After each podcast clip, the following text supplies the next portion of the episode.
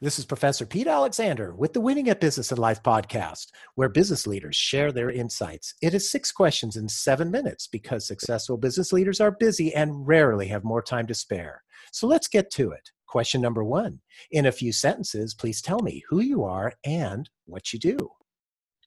I'm Paul Powers. I'm the CEO and founder of Physna, business for Physical DNA. And what we do is take uh, data about three-dimensional models and uh, real life, uh, you know, real things, and we codify them so that computer programs can work with them. So you're able to find similar parts. You're able to um, write various applications that actually kind of bridge the gap between the digital and the physical worlds. Paul, it's great to have you on the show. Question number two What's the best thing about working in your industry? What I love about our industry, uh, depending on how you view it, because you could put it in a few different ways, but um, the industry that we're in specifically is pretty new, and um, it's because we're creating an almost new type of coding, a new type of technology. What I like about it is that it feels like we're almost giving birth to, uh, I, I, wouldn't say a whole industry, but certainly going to advance um, coding a, a, lot further along and helping with physical innovation and physical data um, the way that you know people are used to with software and traditional digital data. Mm, interesting. Question number three. I hear from other business leaders that staying in a good work life balance for them and their team members is a challenge. What are your thoughts? I don't really like the word balance. Uh, I kind of think that you should be obsessive about whatever you do. And um, if you're balancing work and life uh, and home life, it kind of feels to me like you're uh, making a sacrifice uh, of one for the other.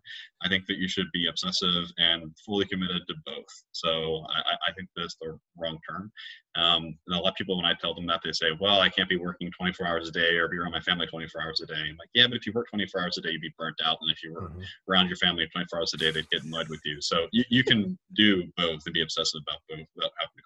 call it balance. That's a good point. I like that. Question number four What other successful business leaders like yourself should be on my podcast? I can think of a lot of really great people who would be uh, wonderful guests. I have to give it some thought and see who'd be open and have time. Great. Thank you for that. Question number five What insight or advice would you give to other business leaders? Uh, I would say the most important few things I've noticed over time has been that um, people should spend more time focusing on their goals than the paths. If you optimize, if you know your goal and it's clear, and you optimize for that, your the path will be clear to you. And if there's not one, you can just make a path. And the other thing would be the mindset. Um, that the mindset's more important than you know any given technique. So if you have the right mindset if you're um, optimistic if you're ambitious if you're uh, have a can-do attitude um, you'll spend the time and the energy finding uh, techniques and strategies and, uh, and, and reading the how-to books. But mm-hmm. if you have all the how-to knowledge in the world with the wrong mindset you won't get off the couch and actually start doing something. So the mindset's more important than the strategy.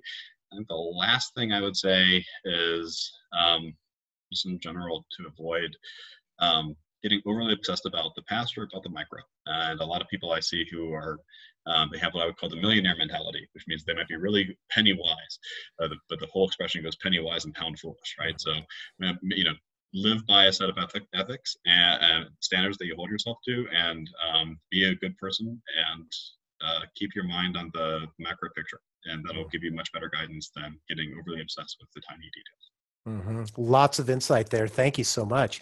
And question number six, please tell me about your first job. Uh, my first job was actually uh, I started a company of sorts, I guess you could say. It wasn't I don't know how much you call it a company. It turned into a company, but um, I was like 16 15, 16. I was pretty young, and uh, I was just tutoring people, and um, I made a website for it, and hmm. um, uh, people started asking me if I could, if, if he had any tutors who could do other things for them, like teach Spanish. And I thought, well, I don't know how to speak Spanish, so I can't teach Spanish.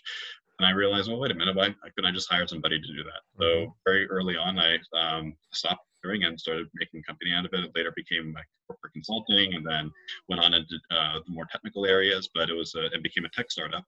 But um, working for myself was the first job that I had, and um, actually that's been the only job I've had, except for I worked at a law firm briefly in Germany. But even while I was working there, I had a startup on the side, so, so uh, can definitely say that it's been a calling.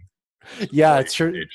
It's great to hear that the entrepreneur, entrepreneurial spirit is uh, really alive in you, and it was in at, at a very early age. so, Paul, thank you so much for being on the show. How can people find you?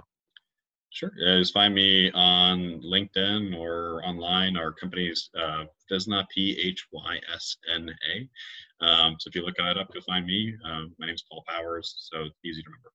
Great. Thank you so much. This Thank is you. Professor Pete Alexander with the Winning at Business and Life podcast. For more insights and ideas, please go to LinkedIn, YouTube, Facebook, or iTunes and search for the Winning at Business and Life podcast. Thanks for listening. How much do you understand the future of finance? I'm Jim Marous, a top 10 banking influencer and host of the podcast Banking Transformed, where we dive deeply into the rapidly evolving world of banking and financial technology. Join me as I interview industry experts, thought leaders, and innovators as they unravel the latest banking trends, disruptions, and game changing technologies reshaping the world of finance. Redefine your understanding of the banking ecosystem. Subscribe now to Banking Transformed, available wherever you get your podcast and now available on YouTube.